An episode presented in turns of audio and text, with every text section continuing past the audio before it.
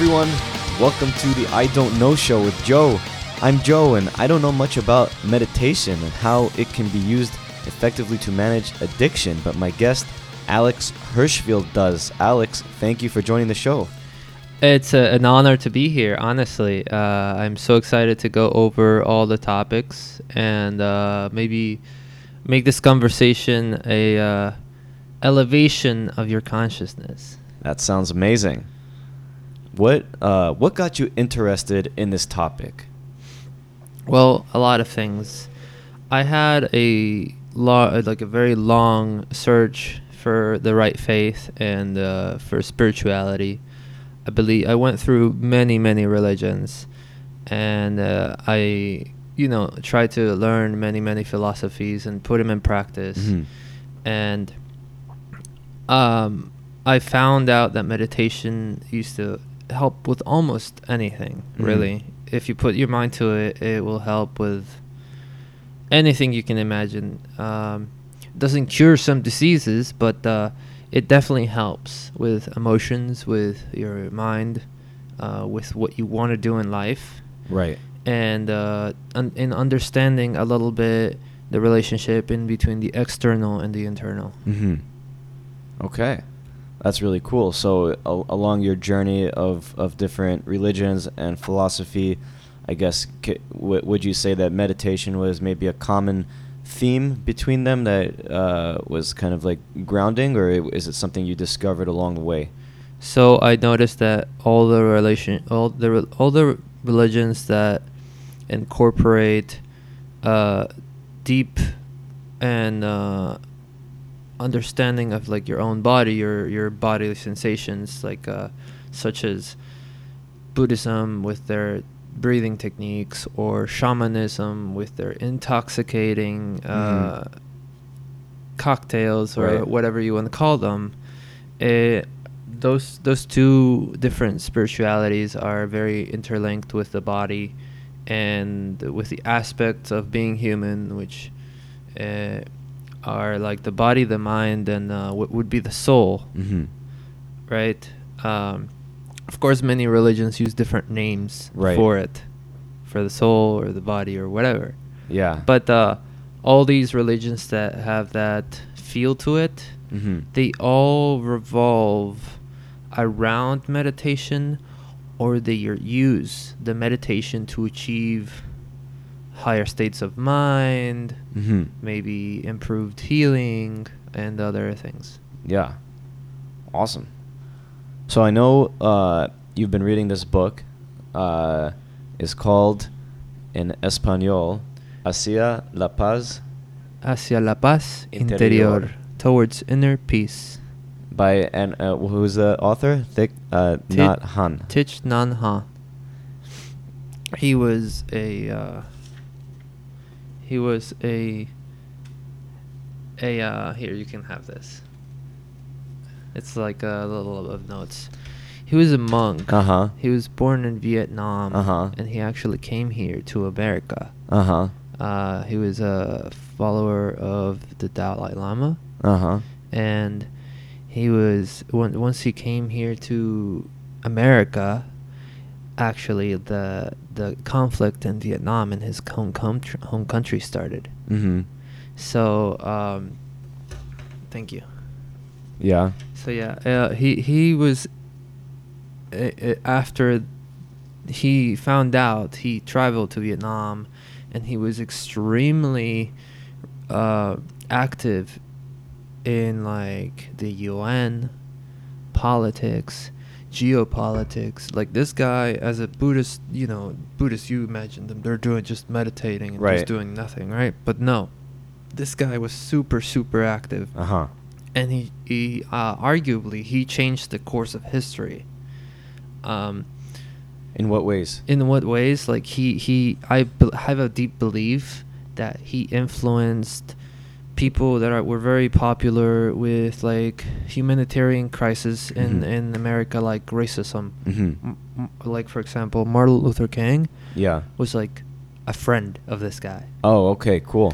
uh, in fact, Martin Luther King even described uh, Thich Nhat Hanh as his brother, Mm-hmm.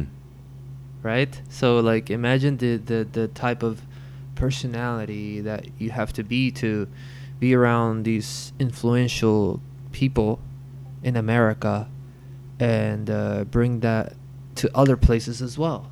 Yeah. You know, multicultural and super inf- super like what do you say how you influence people Yeah. like right uh, That's amazing. Martin Luther King's a, a, a big hero of mine, so that's cool. Uh, this guy was uh, involved. Is that rare for the these um, monks um, to be involved in in these types of causes, like you said, like n- not just uh, you know in, in Vietnam by themselves meditating? Is that rare for them to kind of get involved in? in they were they were involved in, in like uh like individual like monks have protested before for world peace um a lot of them have done it either too passively hmm or too aggressively Uh huh. okay some monks burned themselves Yeah, I was just thinking about that. yeah you remember that Yeah. that that was he that was way too aggressive uh, some monks just you know write poetry like Thich Nhat Hanh did this and, Uh-huh. and other monks did as well that didn't resonate with a lot of people at least here in the west and he Thich Nhat Hanh what's rare about him is that he he he moved his his you know he moved from his country to another country just just with the purpose of you know influencing like hmm this is like rare for like monks. It's, Yeah. it's not it's not common. And he actually managed to he, he was in several protests in vietnam. He managed to mobilize 10,000 buddhist monks Nice. to protest in vietnam Against the war. I, like in situations where like you know people were fighting and Mhm. like things were out of control like these monks would like peacefully protest Mhm. so they would sit in between the opposing parties like the people in villages or like the local military or whatever and these were like the protests uh, but the reason why I think he changed history is because mobilizing 10,000 monks, that's no joke, Yeah. right?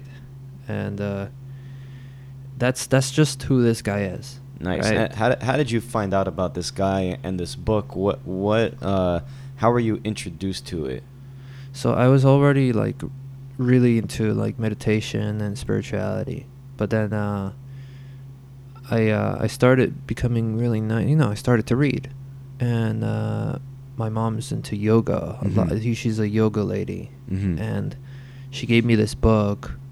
I had no idea she read these things because Uh-huh. I was super into these things, but she gave it to me, and I was like, oh, you know, I'll take it. I'll give it a look, and it really, really has helped me, and it has Wow. given me, I, I guess, like a deeper uh, perspective on the world. I guess.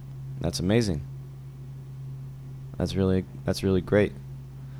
Um, so, um, so this book does does this book talk about uh, using meditation uh, for addiction, or is that kind of your interpretation of it? That's one of the takeaways. Uh-huh. That's a very the most important takeaway that I have taken out. That's that's one, but he actually talks about a message Mhm. of uh, many things: world peace, inner peace, how we're supposed to, what what what our relationship in between the mind and our emotions should be, Mhm.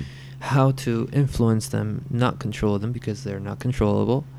Uh, just influence them in the right way so we can harmonize with the mind, the body, and uh, in turn elevate the soul. hmm So how how do you do that? How do you do that? well, that's a good, excellent question. I'm glad you asked.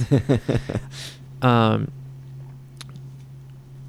in Buddhist like meditations and breathing exercises, there's always a paradox. It's kind of paradoxical sometimes, but in the end, when you breathe and you do it yourself, you kind of just end up understanding because it's kind of something you just do and you kind of find like understand better. But Mhm. basically, what it says is that aspects like emotions and the mind are kind of like being in a dark room Mhm. with like let's say an animal that you don't know what it Ooh. is, right? Yeah. You don't know what it is, and you have a flashlight.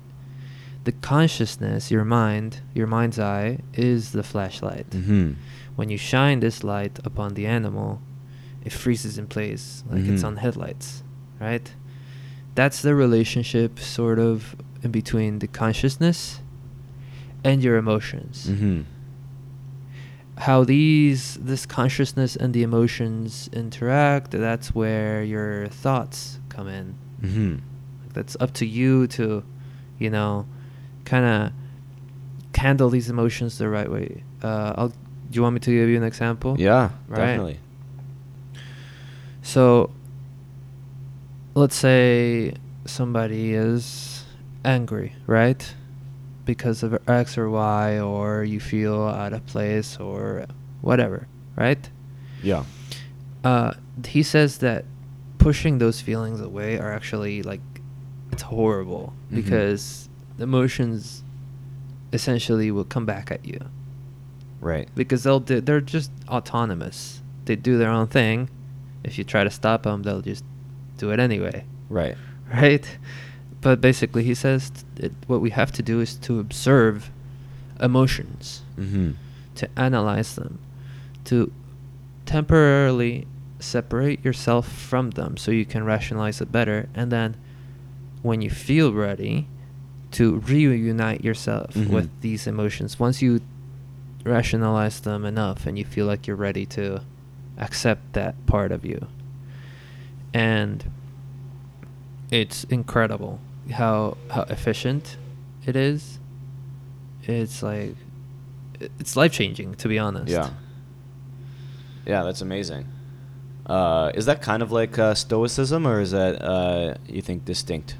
I think stoicism is more about letting go Mm-hmm. less than it is about embracing Mhm. yourself or th- there are some aspects similar in stoicism but it's not necessarily it's it's a similar philosophy for different things Right. right, Right. so for this is just uh, the emotions and for stoicism it's like more like material things Uh huh. right if uh, you break a cup you kind of have to be like oh well you know not to be emotionally attached to the material Mm-hmm. With this it's more like i must merge with my feelings but before i merge with my feelings and embrace myself i have to rationalize this part of me that is in conflict with myself Right. and therefore in conflict with the outside world Right. Love it. So then, what's the connection between that and addiction? And I think uh, specifically social media addiction uh, is what you wanted to focus on, right? Yes.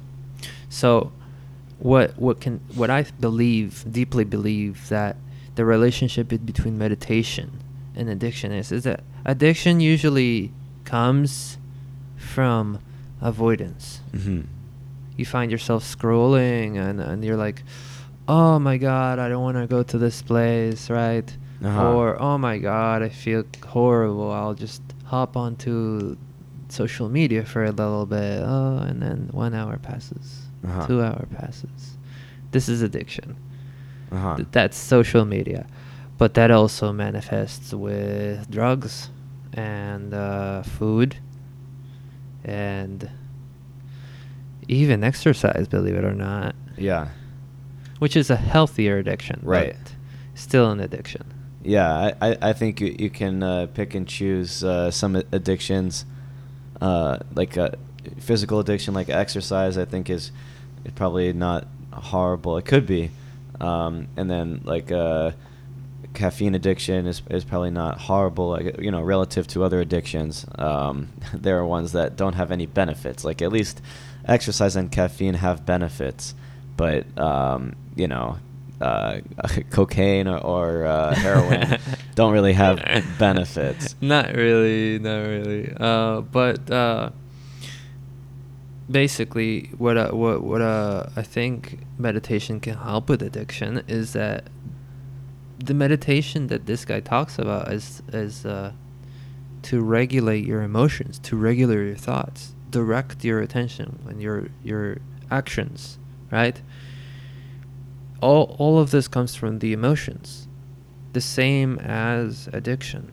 So, what I think is that if people maybe knew how to channel themselves, how to direct their emotions, how to regulate them, how to you know really really handle their own mind handle their emotions and then and, and therefore act in the more healthy way more productive Mhm. way then maybe people wouldn't be so much on their phone or Right. maybe people wouldn't do doing drugs you know Yeah. So a lot of what I have heard about addiction is that a primary cause of addiction is lack of meaning in life, lack of fulfillment, that kind of thing. Um, you ever hear about the the the rat park experiments?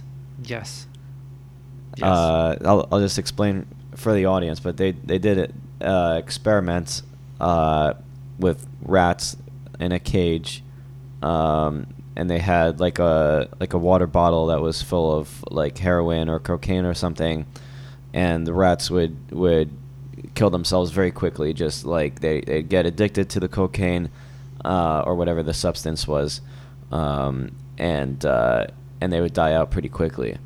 Um, but then they repeated the experiment, but they gave the rats what they called rat park and like a rat paradise a rat paradise. Yeah. Yeah. and they had all they had other rats in there. They weren't isolated.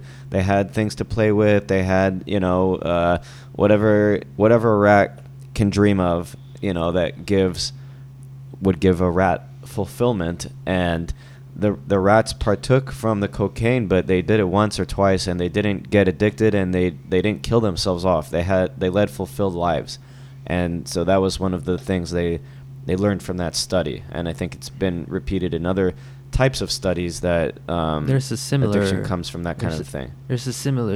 Uh, there's a similar. There's like another version of it, that- which is interesting. Uh-huh. bec- They instead of making like a rat park, and just having them do fulfilling things like have a mate, socialize. Rats are very social animals, by the way. Extremely. They cannot be sold in singles. You have to, two of them. You Uh-huh. have to get two of them, otherwise they die. uh-huh It's like so they instead of having like a small fulfilling like little circuit for them for it to have a purpose, they actually did like a essentially utopia. uh-huh Like they didn't need it. They they didn't yeah, a ratopia. Essentially they didn't have to get food. They didn't they, they had everything. In fact, like they didn't have any any problems. They didn't have to, you know, do something to get the water or do something to get the food or something. So they already had everything. right In those situations, they actually went more for the heroin. Like oh oh because So when you have- no- you have- they had everything given to them yes. So in a utopia, people fall to addiction more. right In something It's hard to find fulfillment when everything's Yeah. handed to you. when you have problems, people actually do less drugs and Right. less, uh, or like at least the rats, right? They Yeah. did less. And when there's a lack of purpose, they start doing it more again. Yeah. I think that's the formula, right? You need to have challenges in life that are surmountable.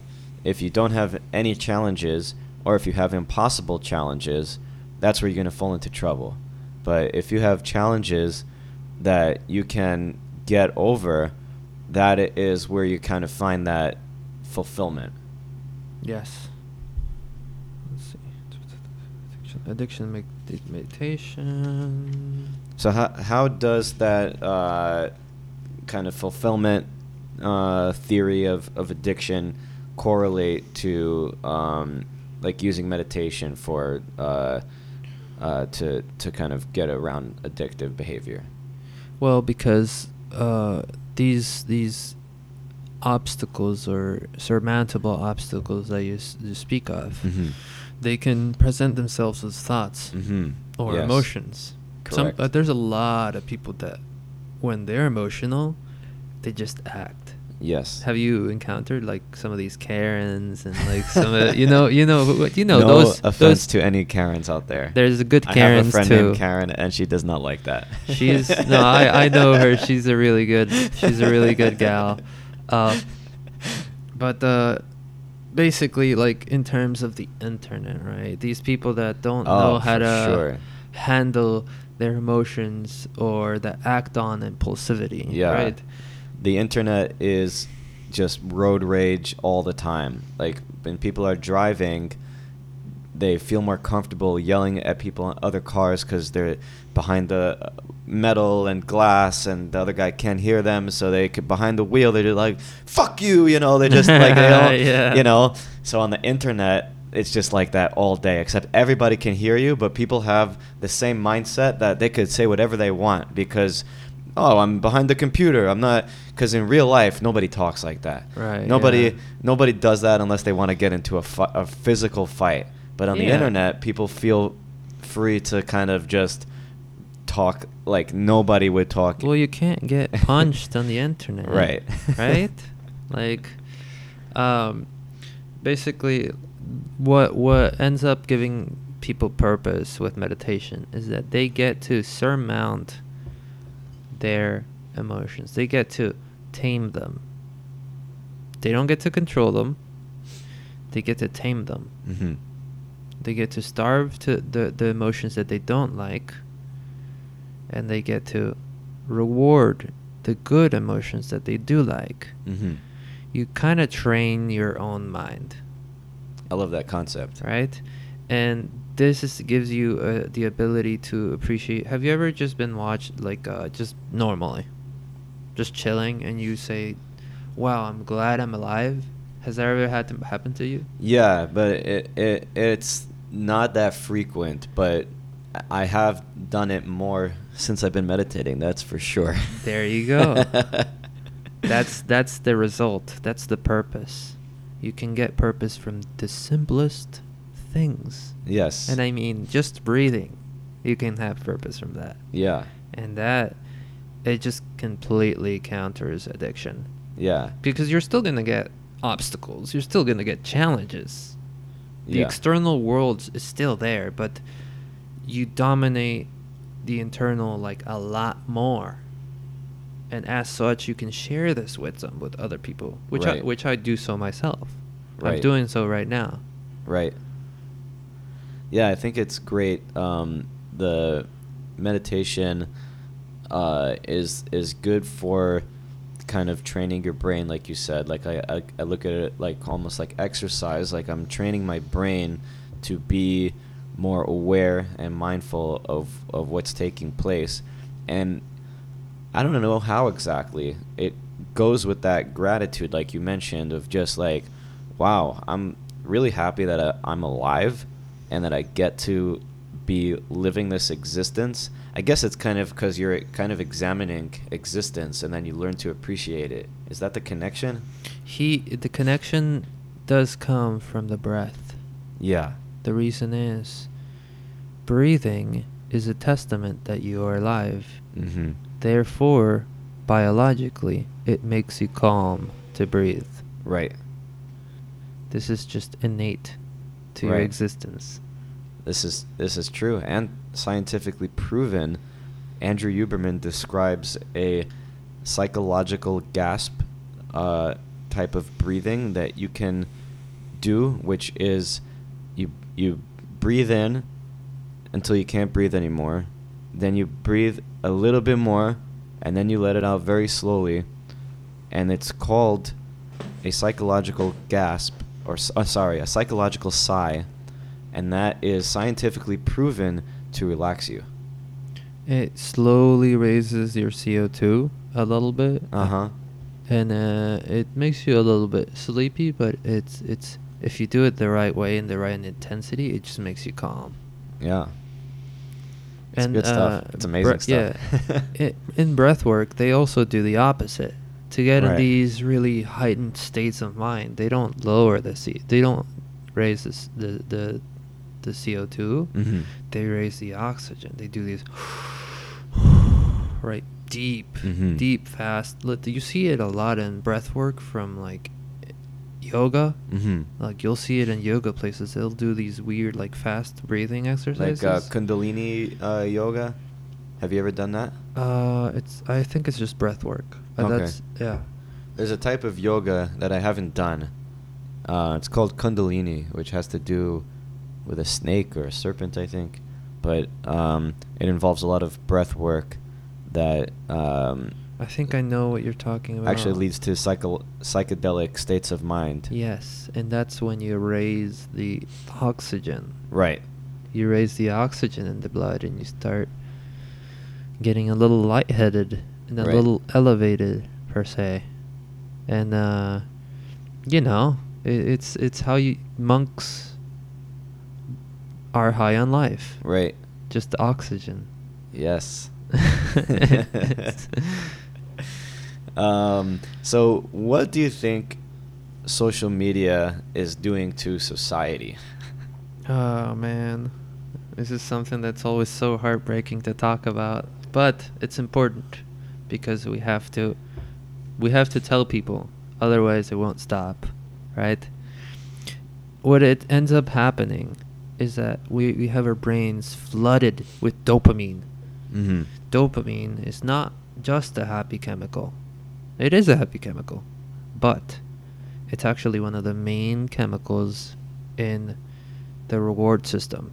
You Mhm. can hear Huberman talking about this. This is actually where I learned it from. Uh, it, it, this is why people that like, let's say, smoke a lot of weed really regularly, Yeah. they don't want to do anything because they have a dopamine withdrawal. Right. They don't have enough dopamine in their system to want to do things Mm-hmm. Mm-hmm. right? So this dopamine is also released when you're like scrolling and you see, you know, visual stimuli. Oh my god, emotional reaction, right? Oh my god, this is Yeah. new. I'm sa- I'm mad now. Oh my Yeah. god, I want to see something happy. Get- and then getting oh, likes get like and happy one. algorithm feeding things that they know is something that's going to make you interact with it, right? Which sometimes it- could be happy, but most most of the time it makes you upset. Yeah, it's straight up like a toxic ex-girlfriend. yeah.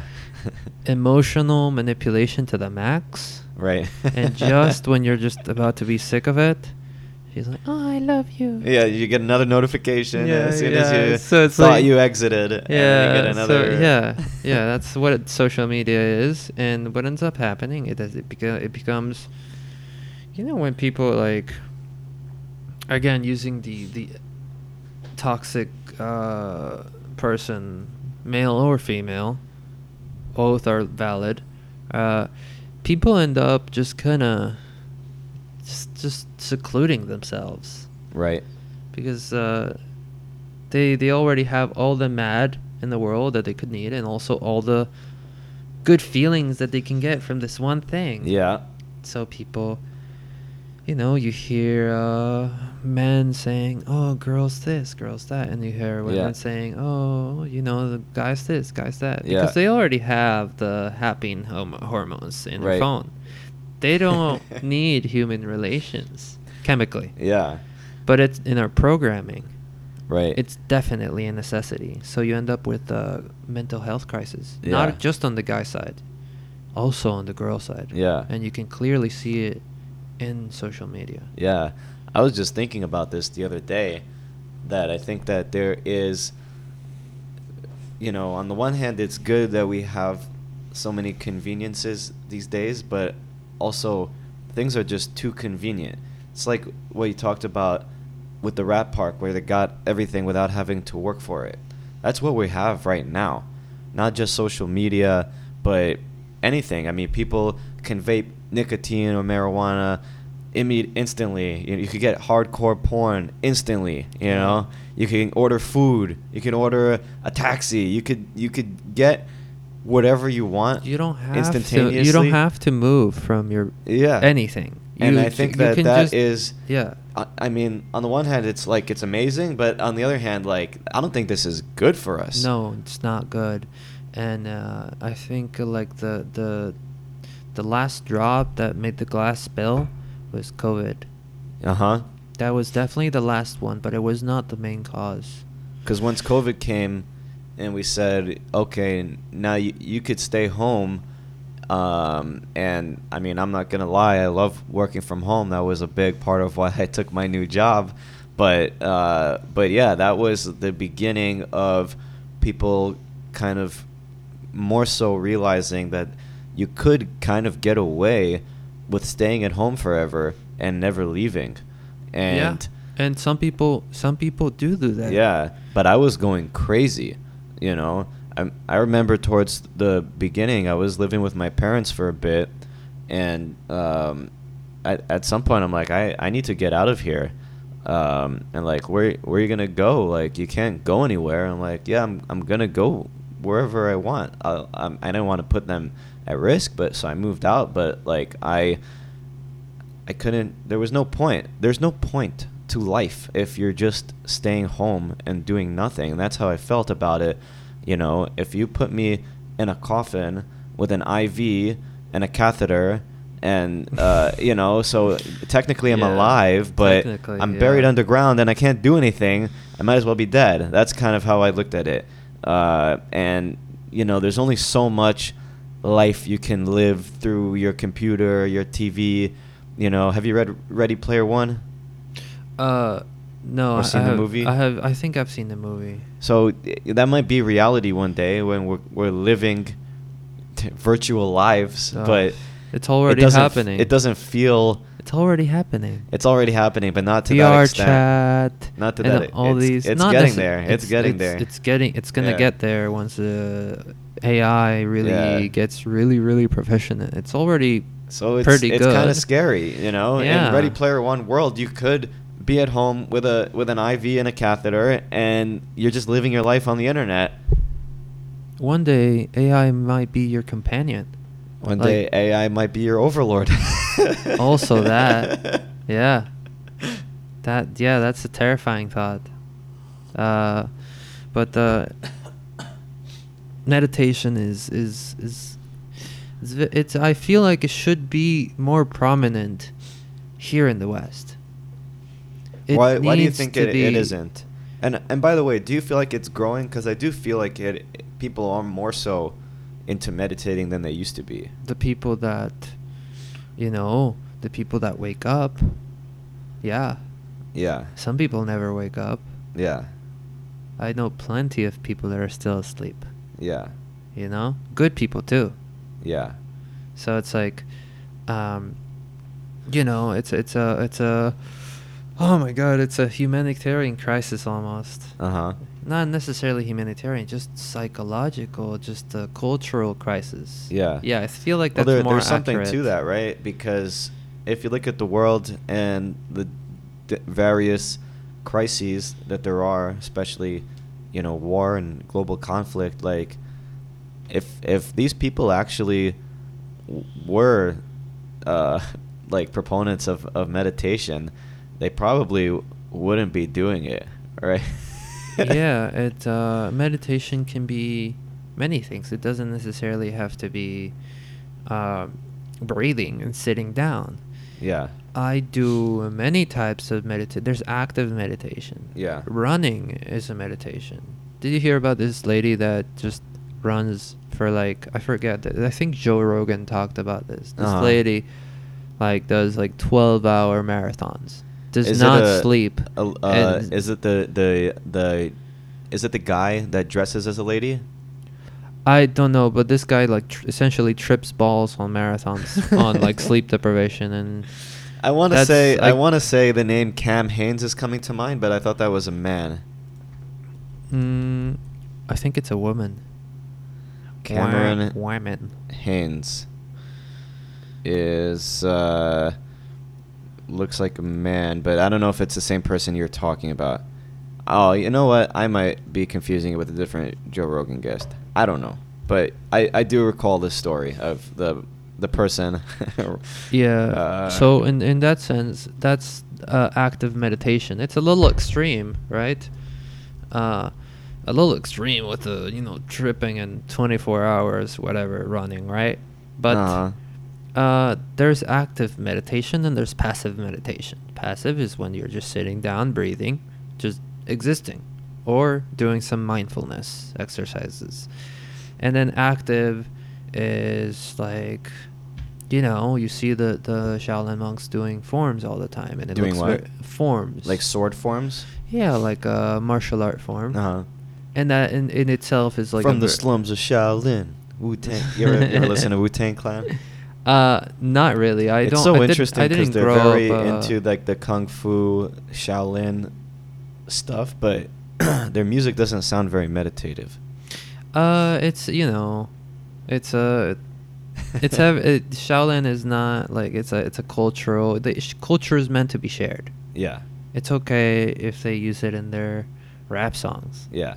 I feel like rap did play a part in the evolution of music, Oh, for sure. right? Uh, but m- active meditation is basically martial arts, fluid movements, Uh-huh. and uh, even these like people at, at raves that have like the gloves and they're like, you Right, know, right, they, right. They have the glowy fingers and they're doing all these patterns with their finger. That's an active meditation. Right. These meditations can be, you know, in everything, even in walking. Right. The thing is, you have to get in con. You have to seek meditate. You have to start to meditate. It has to be a decision that you have to take. Right. You know, and it's such a it, it, can you can make it really small, like just sitting down and just how do I feel? You know, I feel kind of uncomfortable. I breathe in and breathe out, and I feel a little better.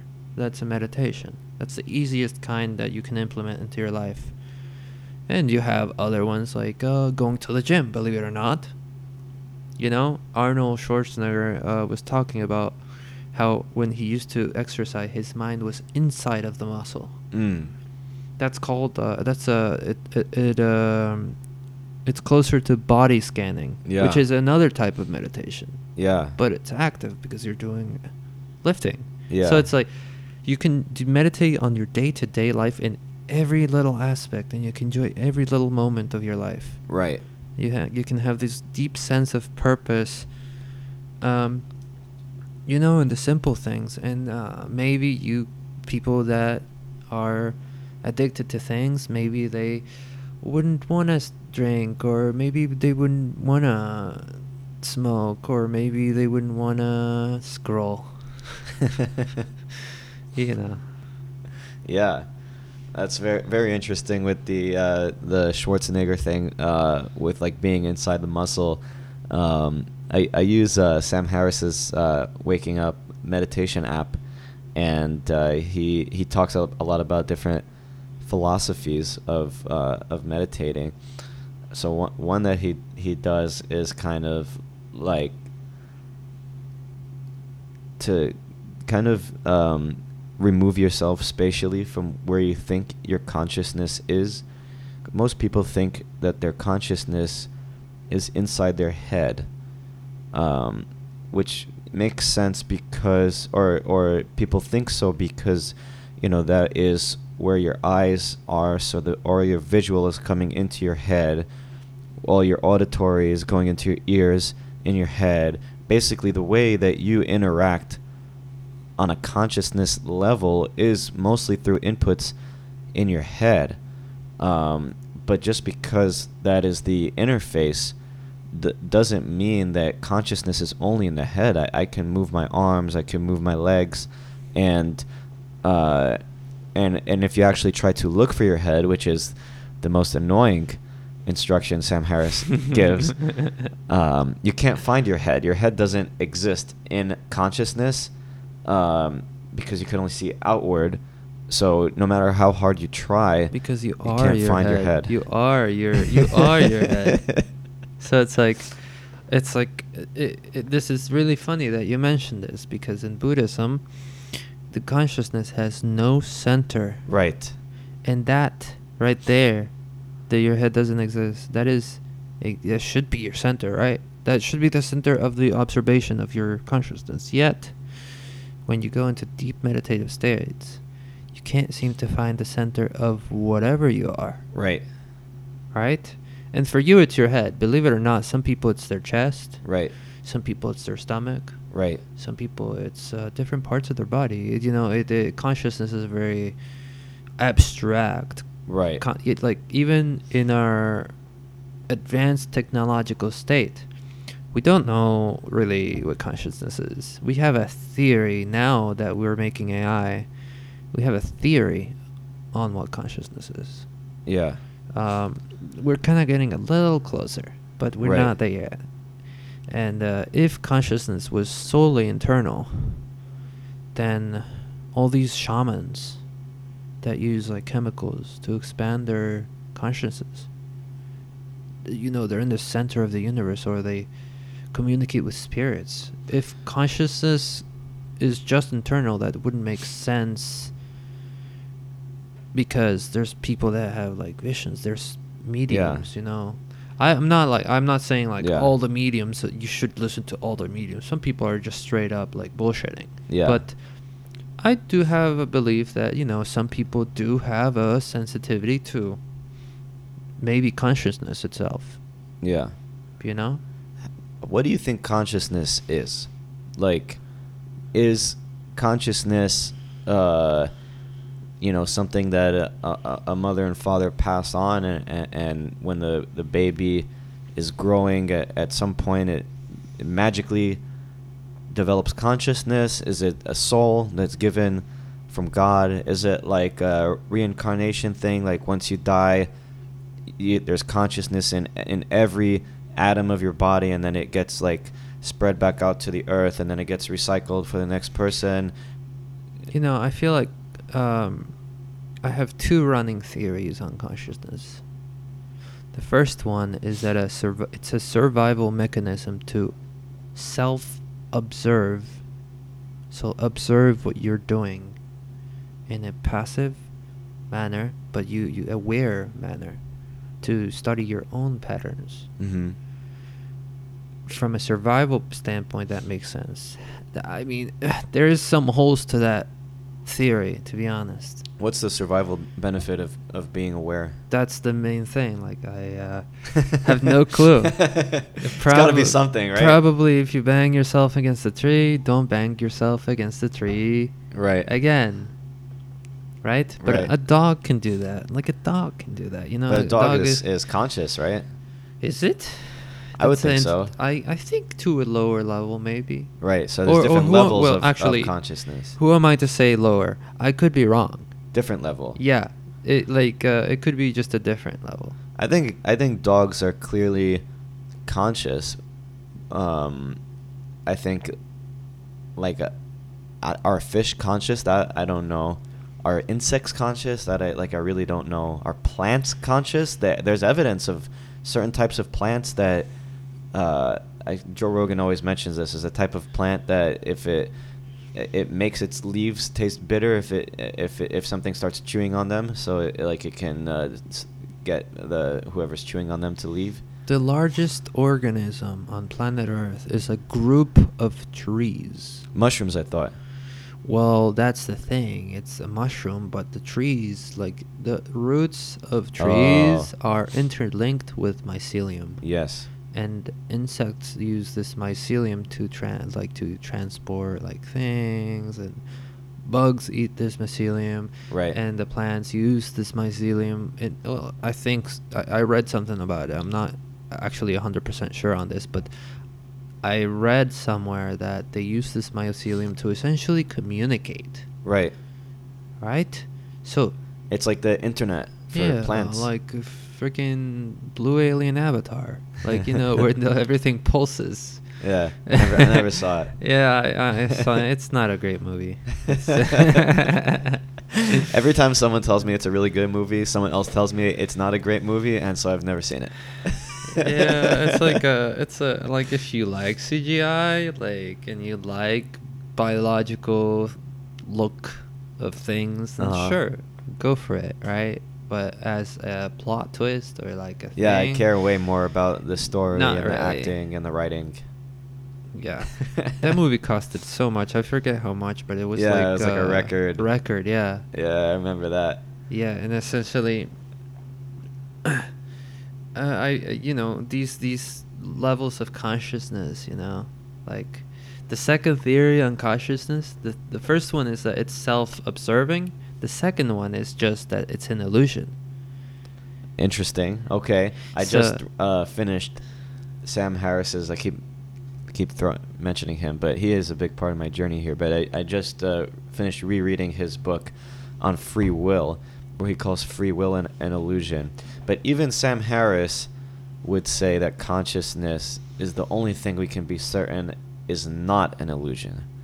But I kind of, I'm on the same page with you. Maybe it is an illusion. I disagree because the fact is that in our variety of stages in life, our personality it doesn't necessarily change. Our old personalities are still repressed. This is like a psychological thing, okay? We have many personalities in our brains. Okay? Okay. Essentially what unites the all these personalities like the child, you know, Mhm. or the the scared person or the soldier in Vietnam or Mhm. the different versions of you inside of your mind. Yes. What unites this is the ego, Huh. which would be the center, quote unquote, of you, right? Um, so,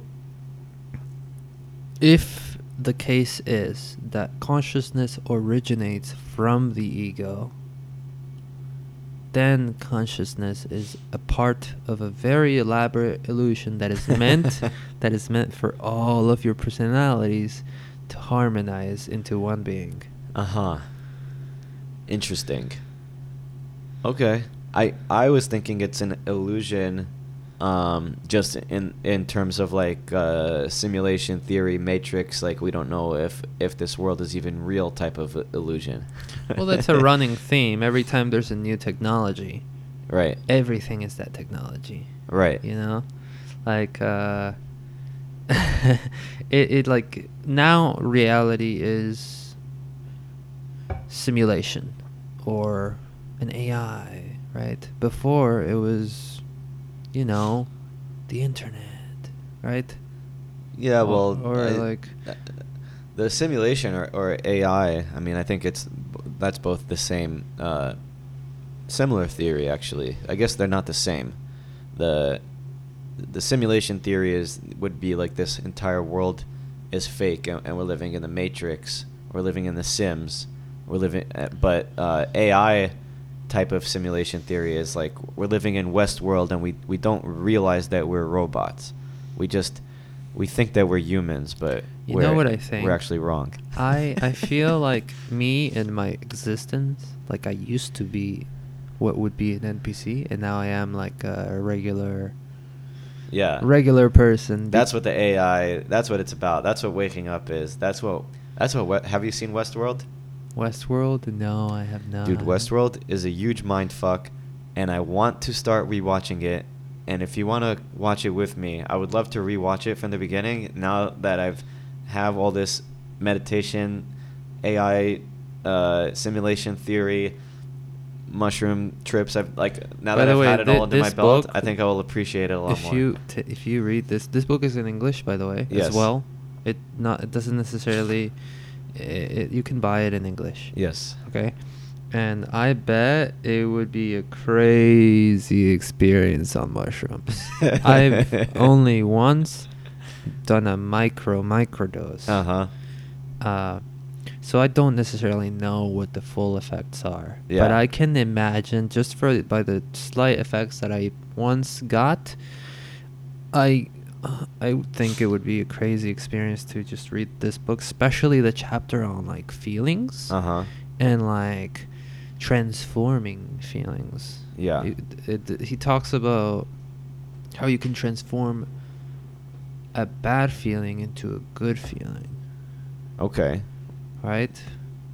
And uh, you actually probably have seen me do this in case space. Oh, okay. you want to tell me more Regularly. about how, how to do that? So yeah, yeah, yeah, of course. So it talks about the nature of anger. And like essentially anger is when we're like flustered, it's like this little monster that kind of steals your self-control and tempts you on like, you know, just to let go of the self-control. It's okay. You don't need this. You you don't need this. You don't need the self-control. You don't need this. right? And the only way that you can disable this anger before you say anything bad or you do anything physical that you might regret is essentially just standing in there and just being like, this anger is a part of me. I have to learn to analyze and dissect and then put it back together and embrace it. You have to rationalize and then become accept that it's part of you, man. Mm-hmm. It's just you, right? Like you can you you you can do this, right? So it it's it's definitely there's uh, there's a level of maturity that is required to Yeah. control anger, uh, or necessarily not necessarily control. Pardon me, not control, tame, right? Tame, or or I would even say control. Almost your reaction to it, like you, you don't uh, necessarily get rid of the emotion, but you don't act. Uh, you know, you, you don't. You're not driven by the emotion to act out. Well, uh, your your emotions guide your thoughts. Yeah. Your thoughts guide your actions. Right. And your actions, well, they guide your destiny. Yeah. So just by becoming one with your emotions, you allow your thoughts to fall in line the right way. And your actions, you start doing things. Right. I i- the ironic part is that we, we as human beings say, you know, you're emotional. What's wrong with you? Emotions are the source of you doing. You know why depressed people don't do anything? They don't feel anything. Right. Yeah. They don't. That's why they don't. They stay at the room. They don't have a reason. It, like the emotions are the fuel to an engine. Right. Your mind is the frame of the engine, and then your actions is what comes the the force that comes out of that engine. Mm-hmm. How you channel it, it's entirely up to you, Right. right? So emotions are not pointless. Right. They are in fact very useful. Right. Okay. And that could also be a, an evolutionary benefit. Yes, but it's also a part of you that you need to embrace. To become the greatest self that you can be, you must accept yourself and your emotions so you can use your emotions to fuel your mind. Yeah. Fuel your actions. These are very wise words. It took me many years to get to where you are. Um, Well, you and, know, and not not where you are because you seem like you're. I mean, we're both on on different journeys, but your journey is uh, probably even further along than mine in a lot of ways. In the spiritual sense, mayhaps, right? mayhaps. But I have, for example, I have done my spiritual journey. I have not done my material journey. Uh huh. I only started my material journey. I only started looking for jobs. I only started Right. like having being capable of learning and like being successful. So like where you are more farther into than than I in my opinion. You Yeah. already have a job, you already have an apartment. Well, I, I, I always feel like I'm starting a new thing from the beginning. And I, and by the way, and I, I did start a new job and I did start a new apartment and I, I'm in a new place. But also in general, um, I always feel like I'm starting. And I'm always like, well, where do I start? you ever heard the, the saying, uh, you live two lives? The second begins when you realize you only have one. oh my god, that's so accurate. But I'm always beginning. I'm always beginning again. Well, Reborn. every I, I there's a poem that i- accentuates what you're saying right Oh, now. yes, let's hear it. And Is it the in the book? same guy? The same. Well, it's, oh, you have it written out? I have two poems. Oh yeah, let's hear. I have the main one that accentuates what you what you said uh, about always beginning, and essentially it goes like this: An autumn leaf never dies; it just changes form. After a bright life in a tree, it falls to the ground, then it merges into the earth, and emerges again in a new form, in a fascinating color. yeah. Every end is a new beginning. Yeah. Like, that's why you're always starting. Exactly. Every end is a new beginning. Yeah, and and so if the if the first leaf was conscious, then it would have passed on the consciousness to the the new life. Yeah. It's like um Oh, this is a great poem. in Venezuela, like these Indians used to burn some trees to like scare the evil. They believe that it scares the evil spirits. But then Uh-huh. I would be like, you know, like what's so like uh, constructive about burning forest? And I remember my teacher from like my school saying, well, you know, the ashes from trees are actually like an excellent like uh, fertilizer. Uh huh. So like where you burn some trees in like like often forests grow like super fast in that like in the ashes of a tree they grow super fast Uh huh. because those are all the minerals that Right. the tree has been absorbing for years. Right.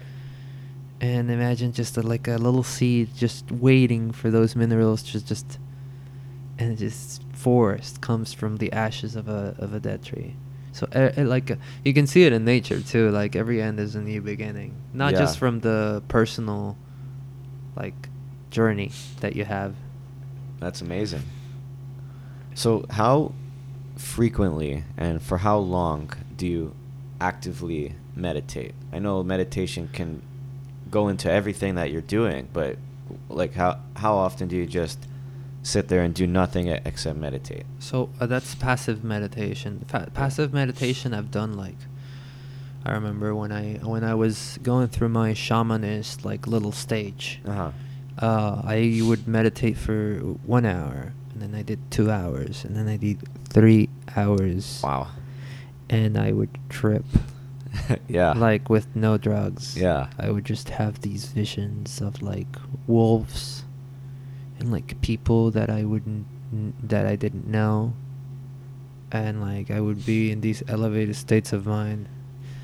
Um, just from breathing for like extended, but closed eyes, uh, disciplined, you know, just let thoughts go, and eventually you just stop thinking. That's the weird thing about it because the moment you stop thinking, that's when you, the other side shines through. You know how like I remember this guy in K Space. He told me, the way you talk to God is by not thinking, Uh-huh. by asking, not thinking, and waiting. And I I feel like there's some truth to that. Uh-huh.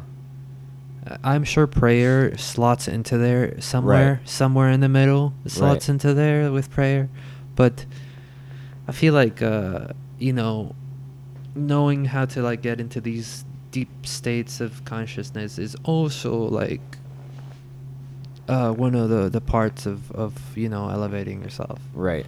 At least uh, that's what I believe. Yeah.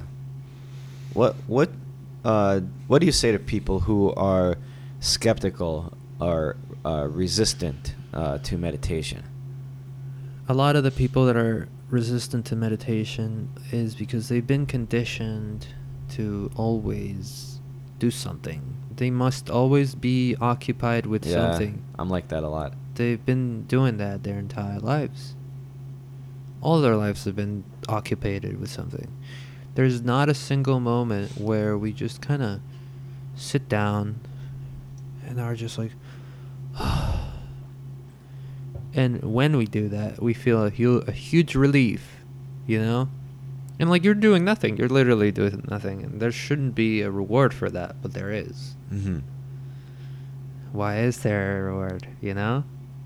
Probably some chemicals thing, but like Right. uh, uh, uh, evolutionarily, like Especially with the scrolling, yeah, the scrolling. My God, it's a way to fill in boredom, you know. But but being bored is actually a, a good.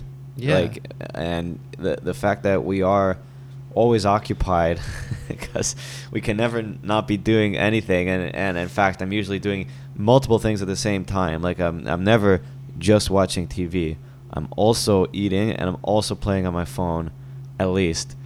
My my best, my my greatest ideas in terms of philosophy or like meditation or like what I should do in my life, the greatest ideas that always come to fruition through my action are the ones that come through my mind with no input and I'm bored. Uh huh. In these empty spaces, there's tiny little fractions of uh, whatever, or what I desire, or maybe what I, or just by default I'm meant to, to think, or just who Yeah. I am in my purest form. And these things just naturally come up in this empty space. Yeah. And or, or some people may call it God. I Uh-huh. don't know. Yeah. You know, it depends on who you ask. But Yeah. uh, it's you know, it's always during these empty moments that the best ideas and and the most life changing thoughts and emotions come. Yeah. Yeah, and, and, and, you know, also people avoid because some people don't like experiencing emotions. Uh huh. So in these empty moments, some people just occupy their minds, so they can just keep evading their emotions. Yeah, it's always escaping. And and maybe that's why people come up with some of their best ideas in the shower because they can't bring their cell phones into the shower. until you put until you put on a case. Coming soon. I, I do know people who uh, listen to podcasts in the shower, but you know what? I listen to way too many podcasts. So the only time I'm not listening to a podcast is in the shower. And that's probably a bad thing because I'm always occupied with something. Mm. but at least when I'm taking a shower, I'm forced to have a break. Yes, you know. That's like literally the the for some reason the the you know the religious figures uh, tell me that it's not right to pray in the shower, but that seems to be the moment where I just naturally pray. Uh huh. I, have I have moments of you know stillness in my life that are not in the shower, but I never just naturally pl- pray. You know, it's always uh, for some reason, and you know it it also brings up. Um, what do you call these baths that rabbis have? The the Mikvahs. The mikvahs. You know, I think that the mikvahs hold an important part in like the mystical part of Uh-huh. Judaism because um, it's like purifying. Right. And maybe the shower is like the modern mikveh. Right. It may not be like spring water, the purest water of the pure, but Right. you you are eliminating impurities from your skin. Yeah. You know, and uh, in some people after a shower they feel renewed. Yeah. So in a sense, also spiritually. Yes. There's a Yeah. reason why water and rain and rivers that they, these are always metaphors for purification. There's a reason why. I think it makes sense. Um, Alex, we are getting to the end of our time. I want to thank you again for joining me. Before you leave, what is one thing, if you had to choose only one thing that you want me and all of our listeners to know? live life moment by moment and make sure to find yourself, understand yourself, and embrace yourself. Uh, if it's an if it's uncomfortable, also embrace yourself. If it's comfortable, also do it. You have to be your greatest self. You have to completely embrace who you are. Now I know.